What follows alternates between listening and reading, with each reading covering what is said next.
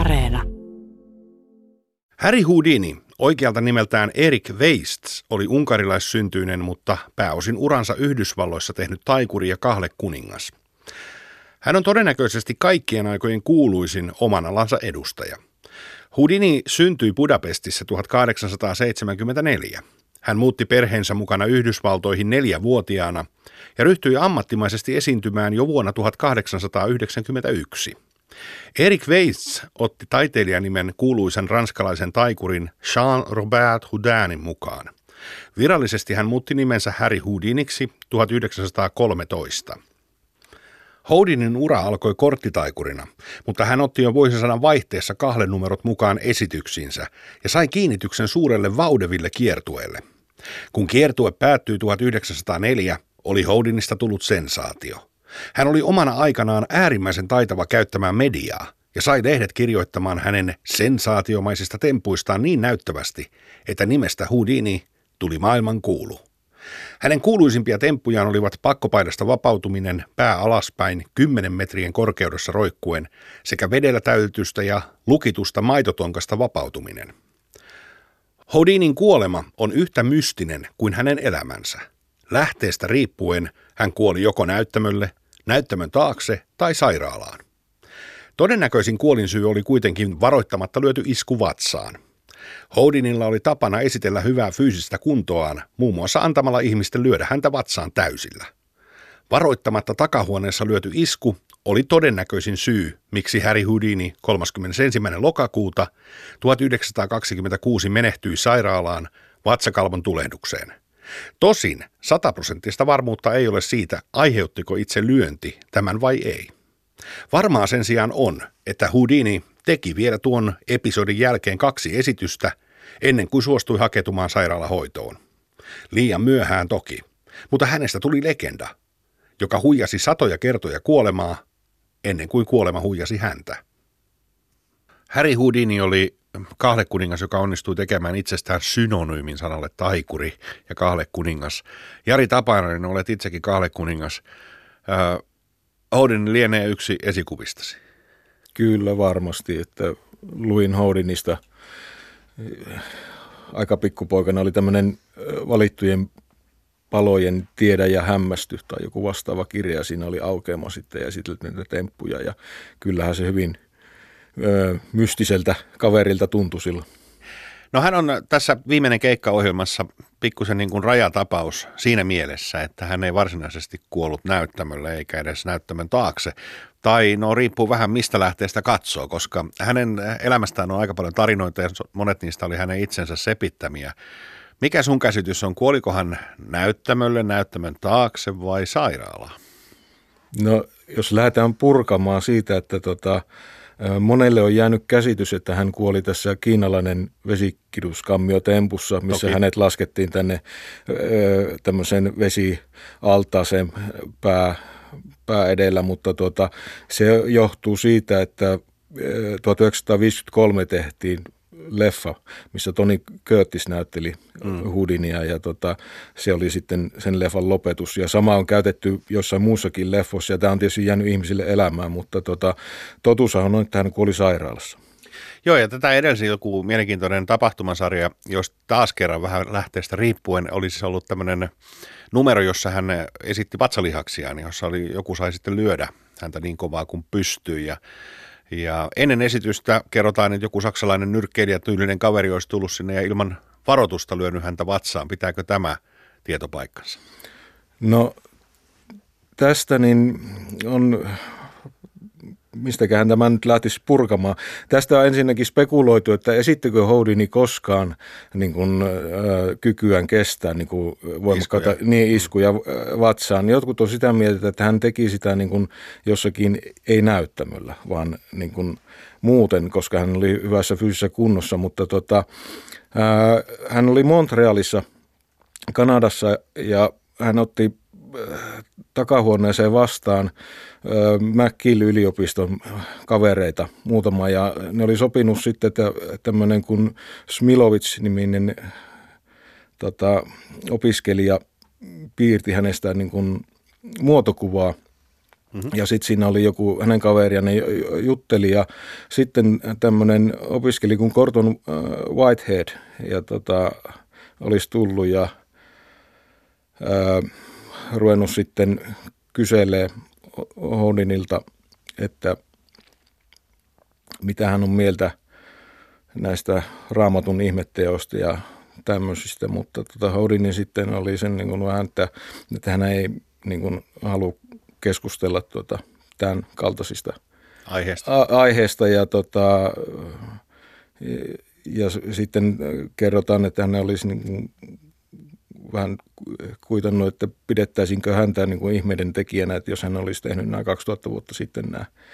Ja tota, sitten tämä Whitehead olisi kääntänyt sen keskustelun sitten, että, että hän on kuullut, että sä pystyt tota, kestämään kovia iskuja mm-hmm. vatsaan.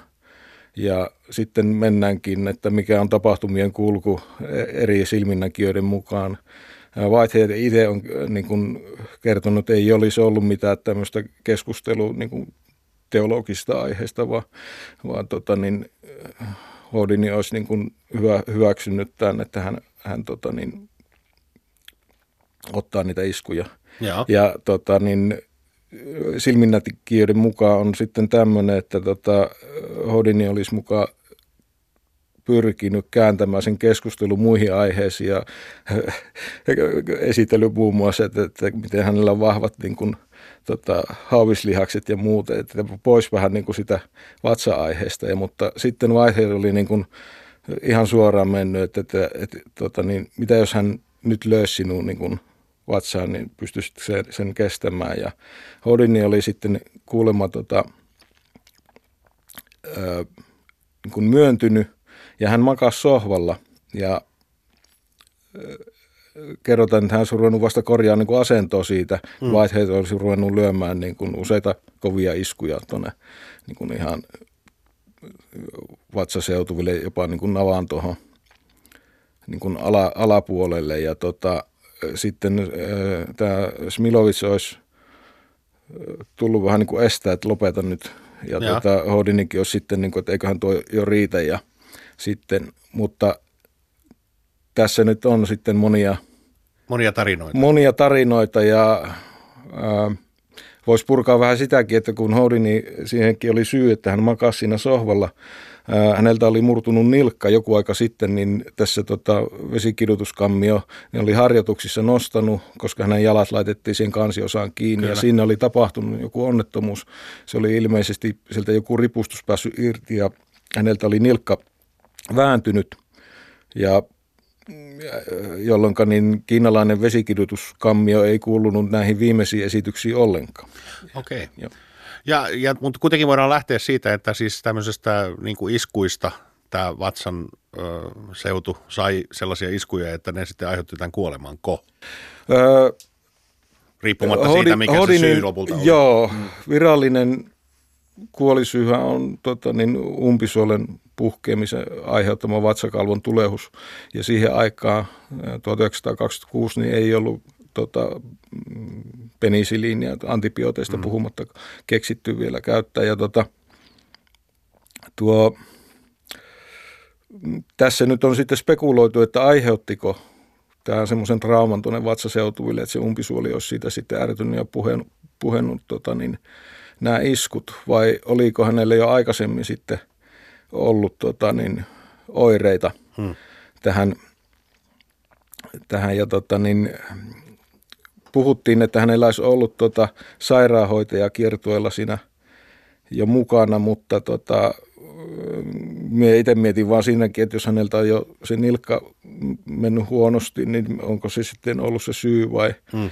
mikä. Ja, tota, hän esiintyi Montrealissa vielä sen jälkeen ja tota, tämä tapahtuma, tämä takauhonetapahtuma oli kahdeskymmenestoinen lokakuuta tuhatyhdeksänsataakaksikymmentäkuusi. Ja tota, aivan, ja kuoli vasta kolmaskymmenesensimmäinen Joo, ja tota, siinä on semmoinen, että hän, hän sitten vielä lähti, tota, esiintyi äh, Detroitissa, olisiko ollut sitten kahdeskymmenesneljäs päivä. Mm. Montrealista Detroitiin on aikamoinen matka. Että, ja tuota, hän, se Detroitin esitys oli kuulemma aika, että hän oli niin kuin neljänkymmenen asteen kuume ja osassa sitten tota, temppuja. Hänellähän ei viimeisissä niissä ollut edes varsinaisia tämmöisiä vapautumisia, ne oli enemmän niin kuin illuusio- ja taikanumeroita, mitä mm. oli. Ja sitten tätä medioselvännäkijä niin kuin paljastusnumeroita, että hän kertoo, että miten ne tapahtuu, mutta kerrotaan, että Houdinin tämä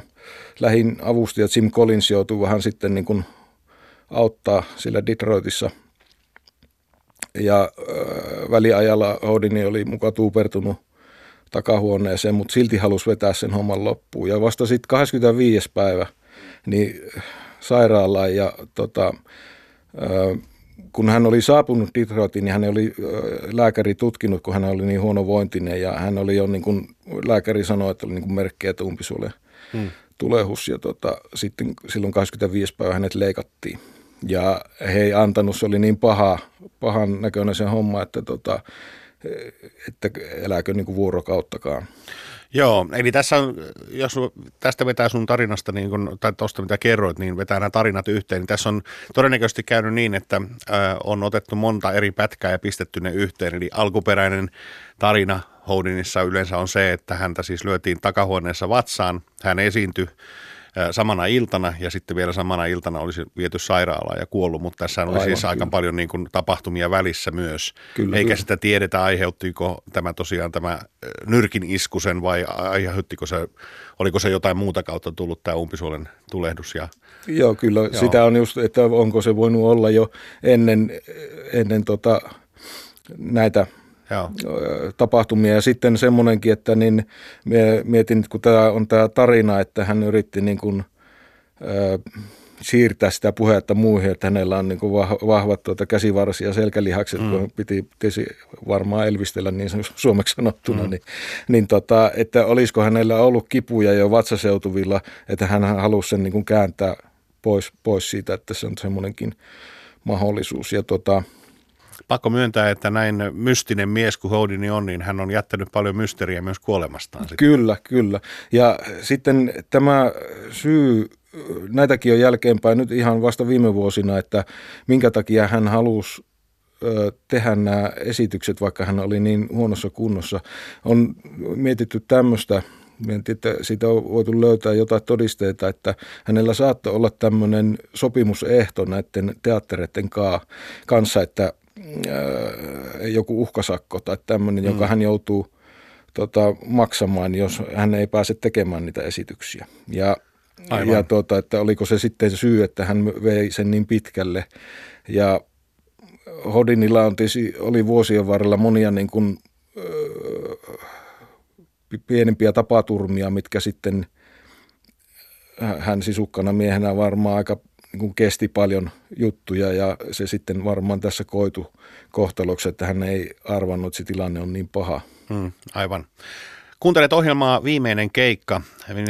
Mun nimi on Pete Poskiparta ja vieraana on Kahlekuningas ja fakiri Jari Tapanainen, joka on tutustunut päivän aiheemme eli Harry Houdinin elämään hyvin laajasti eri kirjoista. Ja Houdini on tämä Viimeinen keikka-ohjelman poikkeustapaus siinä mielessä, että hän ei varsinaisesti kuollut näyttämölle eikä edes näyttämöllä saamiinsa vammoihin tai, tai vastaavasti kuten muut tässä sarjassa, mutta hänen kuolemastaan liikkuu niin paljon tarinoita, jotka liittyvät tähän, että otimme sen mukaan. Kuunnellaan tässä välissä, mitä taikuri ja koomikko Markku Purho, joka myös tuntee taikuuden historiaa hyvin, sekä tietokirjailija Heikki Nevala ää, toteavat Houdinista.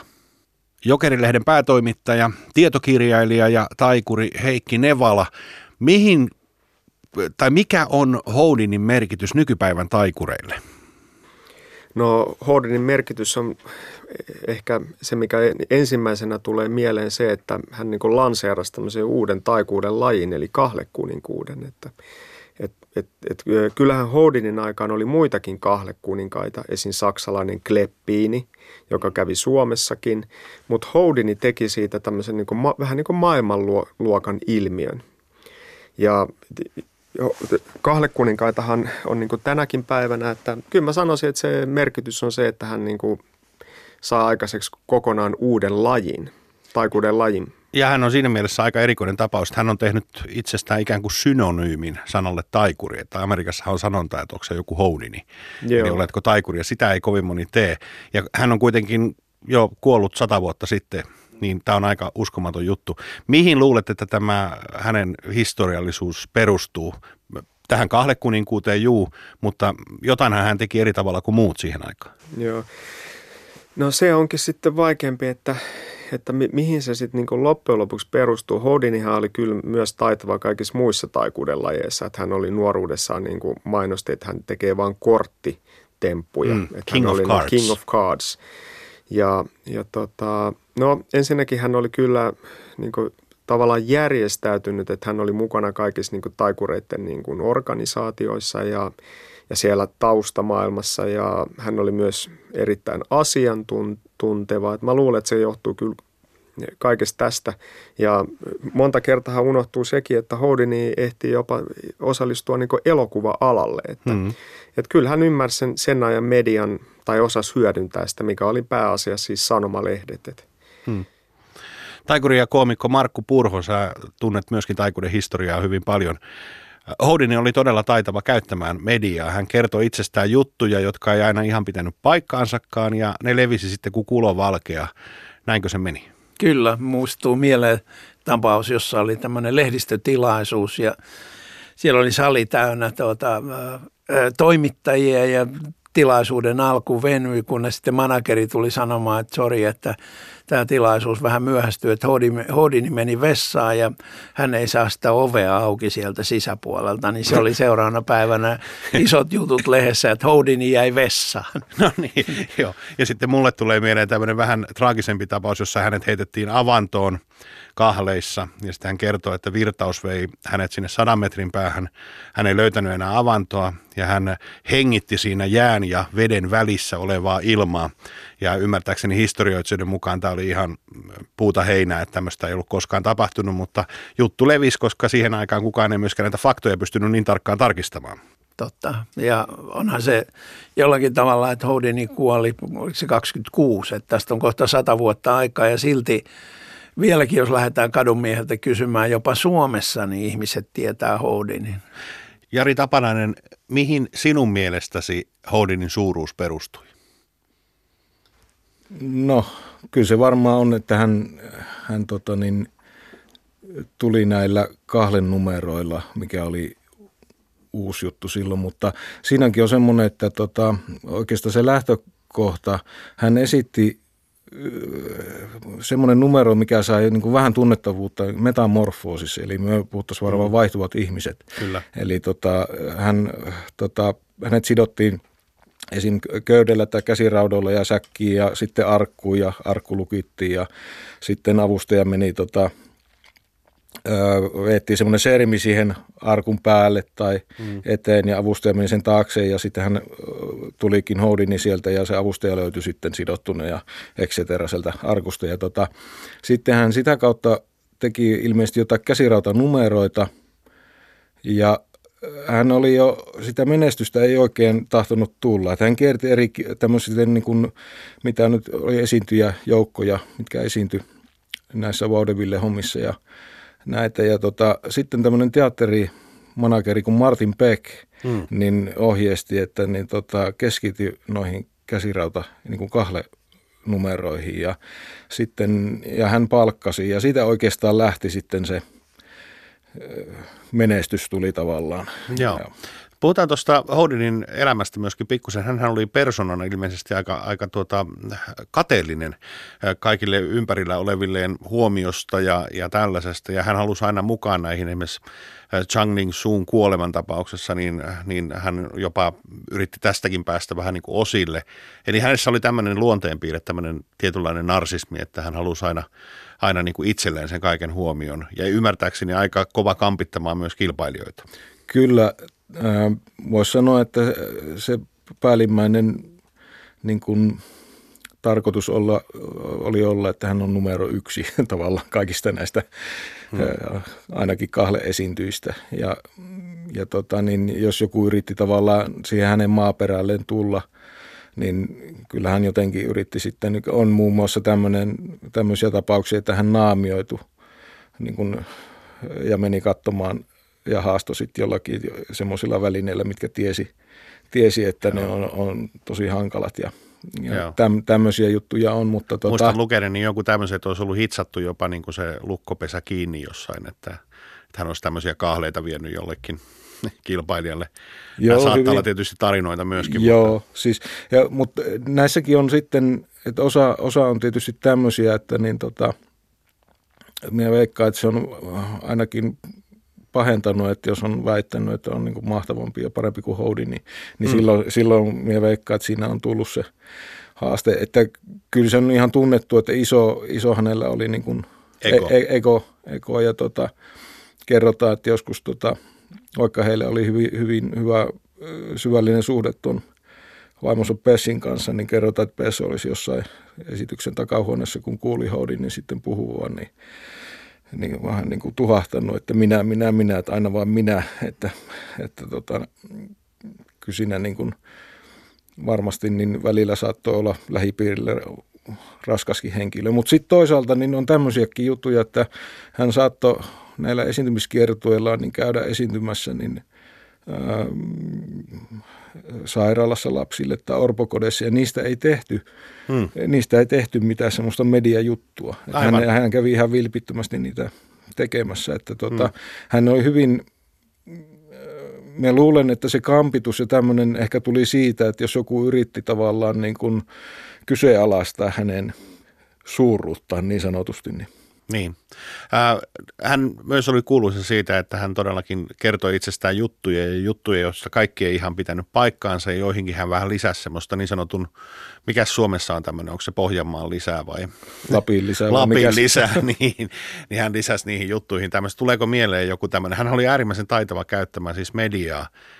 Hän antoi jutun jollekin, jossa hän kertoi jotain ja sitten sen ajan maailmassa niin tietysti nämä lehdet kopioi toisiltaan näitä uutisia ja joo, tästäkin ollaan niin kuin vaihtelevasti montaa mieltä. Ky- kyllä varmasti niin kuin, ää, juttuja. Tämä oli hyvä muuten esimerkki, minkä, minkä kerroit tuossa, tämä jään alle joutuminen, mm, mm. että hän, hän tota, niin, kahleitti ja avantoon ja sitten että sinne olisi jäänyt semmoista ilmataskua, että sitä kautta ja, ja tota, ja juuri tämä Tony Curtisin elokuva viisikymmentäluvulta hyödynti, hyödynti tätä tarinaa, mutta on epävarma, että onko Houdini edes itse sitä kertonut vai onko se niin kuin joku Aha. myöhempi tai joku manageri sen kertonut, koska äh, siinä oli tämmöinen, että Houdini taisi olla Euroopan kiertueella siihen aikaan, kun tämä juttu tuli ensimmäisen kerran ilmi ja epäillä, että tämä on jonkun muun, muun suusta, mutta tota, Houdinissa on semmoinenkin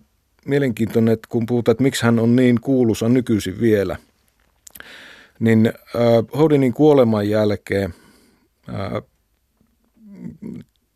Bess Rahner tai, tai rouva Houdini, tai miksi häntä nyt halutaan kutsua, niin tota, äh, alkoi seurustella tämmöistä äh, miestä tuhatyhdeksänsataakolmekymmentäneljä kuin Edward Saint.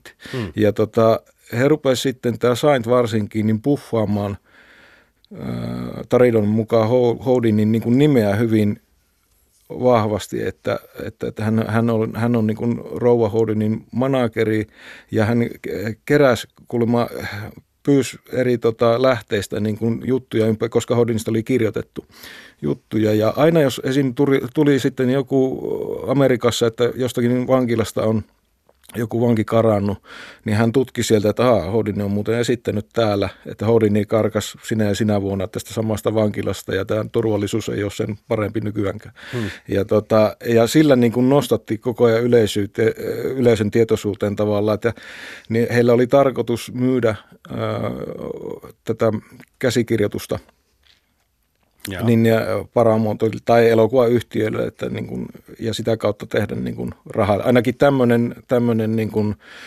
tarina tarina näistä on, koska niin ihan muutama vuosi Houdinin kuoleman jälkeen hän tota niin Harold Kellogg kirjoitti äh, Bessin kanssa niin Houdinista äh, elämänkerran ensimmäisen, hmm. joka joka on on tota myös niin Harold Kellogg kirjailijana ei ollut taikuri ja tota, kun hän kirjoitti sitä, niin tämä kirja on sitten se on hyvin viihdyttävää, mutta siinä ei ihan hirveästi ole totuutta mukana sinäkin. Okay. Eli semmoinen vähän kuvitteellinen elämäkerta. Kyllä, juuri näin. No otetaan vielä yksi asia esiin Houdinin elämästä. Hän eli aikaa, jolloin spiritualistit ja erilaiset henkiistujat oli erittäin suosittuja. He otti äh, kontaktia kuolleisiin omaisiin ja Houdinin äidin kuoltua Houdini huomasi, että tämähän on ihan huijausta koko homma. Ja on jopa sanottu, että Houdini halusi uskoa, että on olemassa tällainen spiritualistinen maailma, että on mahdollisuus ottaa yhteyttä kuolleisiin, mutta hän sai liian monta syytä olla uskomatta. Hän paljasti näitä huijareita ja käytti myöskin mediassa paljon tuota palstatilaa tässä vaiheessa sille. Houdinin merkitys oli tälläkin saralla aika suuri. Kyllä. On spekuloitu, että Houdinin tavallaan se kiinnostus tätä asiaa kohti niin lähti todella siitä, että hän olisi halunnut tuota, niin, ottaa yhteyttä kuolleeseen äitiinsä, koska niin Houdini oli, oli Euroopassa siihen aikaan, kun hänen äitinsä kuoli ja hän jotenkin sitten kuulemma katui sitä, että ei ollut paikalla. Mm. Ja, ja tota, sitten tietysti niin kerrotaan, että hän olisi niin kuin uransa alkuaikoina muun muassa Bessin kanssa niin esittänyt tämmöisiä tota, Öö, medio. Me, niin, medionumeroita, mm. tai miksi niitä nyt haluaa halu sanoa. Ja tuota, hän näki aika helposti sitten läpi näitä, että, ja rupesi sitten ihan systemaattisesti paljastamaan. Ihan valeasutaktiikallakin, että oli medioistunnossa mukana. Ja sitten tuli, ja tota, tämä nyt sitten jostain syystä niin suorastaan raivostutti nämä spiritualistit. Pitääköhän tämä juttu paikkansa, että Bessillä ja Houdinilla oli, oli tuota sopimus kuoleman jälkeisestä salasanasta, että toinen sitten jatkaa vierailuja näissä, näissä spiritualisti-istunnoissa ja yrittää saada sitä kontaktia tuon puoleiseen. Ja jollei tätä salasanaa tulee, niin silloin tiedetään, että kyseessä on feikki. Tällainenkin tarina on, on tässä on, on jälleen niin kuin voidaan pohtia, että kenen keksimä. Joo, ja tota, niin, tää on, tästä on ihan yksittäisiä, niin kuin tästä yksittäistä aiheesta, niin ihan kirjoja kirjattu, mitkä on keskittynyt pelkästään tähän. Ja tota, äh, kyllä kovasti vaikuttaisi, että Houdini oli sopinut ei ainoastaan Bessin kanssa, vaan oli niin kuin sitten jotain tiettyjä äh, lähimpiä kavereita, että, että jos jommalle kummalle sattuu jotain, niin että he olisi sopinut niin kuin koodia, hmm. että millä sitten niin kuin varmistettaisiin, että, että jos se koodi, että sitä ei kerrota kenellekään, että sitten saataisiin varmuus, että onko mahdollista ottaa niin kuin tuonne hmm, Tuohan on äärimmäisen verokas tapa hu- paljastaa huijari. Niin, ja tota... Ja miksei sitten Bessin kanssa, mutta sitten jälleen, jälleen tota niin, että missä vaiheessa, en enää nyt muista, kolmekymmentäluvun loppupuolella niin taidettiin pitää viimeinen virallinen tämmöinen medioistunto, mm. missä oli Bess äh, muun muassa mukana ja sitten Bess lopetti sen, että ei, yhteyttä ei ole saatu, että on tässä. Välillä tosin oli semmoinen, se on niin monimutkainen tarina, tarina nyt tässä kerrottavaksi, mutta että kerrottiin, että Bess sai sen yhden tota niin, ö, henkilön kautta viestin Houdinilta, mutta tota, myöhemmin hän kyllä sitten kielti sen, että ehkä siinä oli romantiikkaa mukana vähän, että sitten hmm. mitä myöhemmin sitten katui, että ei tämä pitänytkään paikkansa. Houdinin elämäntarina on kyllä niin kiehtova, että siitä saisi vaikka kuinka monta radio-ohjelmaa. Tämä on Viimeinen keikka. Olet kuunnellut tarinaa Harry Houdinista, joka on tämän Viimeisen keikka-ohjelman äh, tämmöinen poikkeustapaus. Hän ei kuollut näyttämölle, vaan hänen viimeinen keikka oli Detroitissa, niinkö? Kyllä. Ja sen, sen jälkeen sitten tuota, sairaalassa kuoli ja kukaan ei vielä tänä päivänäkään tiedä varmaksi, johtuiko tuo siitä nyrkiniskusta vai johtuiko se jo olleesta vatsasairaudesta tai umpisuolen tulehduksesta. Nämä on kaikki niitä mysteerejä, joita me voimme jäädä sitten pohtimaan. Kiitoksia Jari Tapanainen, Kahlekuningas, että olit vieraana tässä ohjelmassa. Kiitos.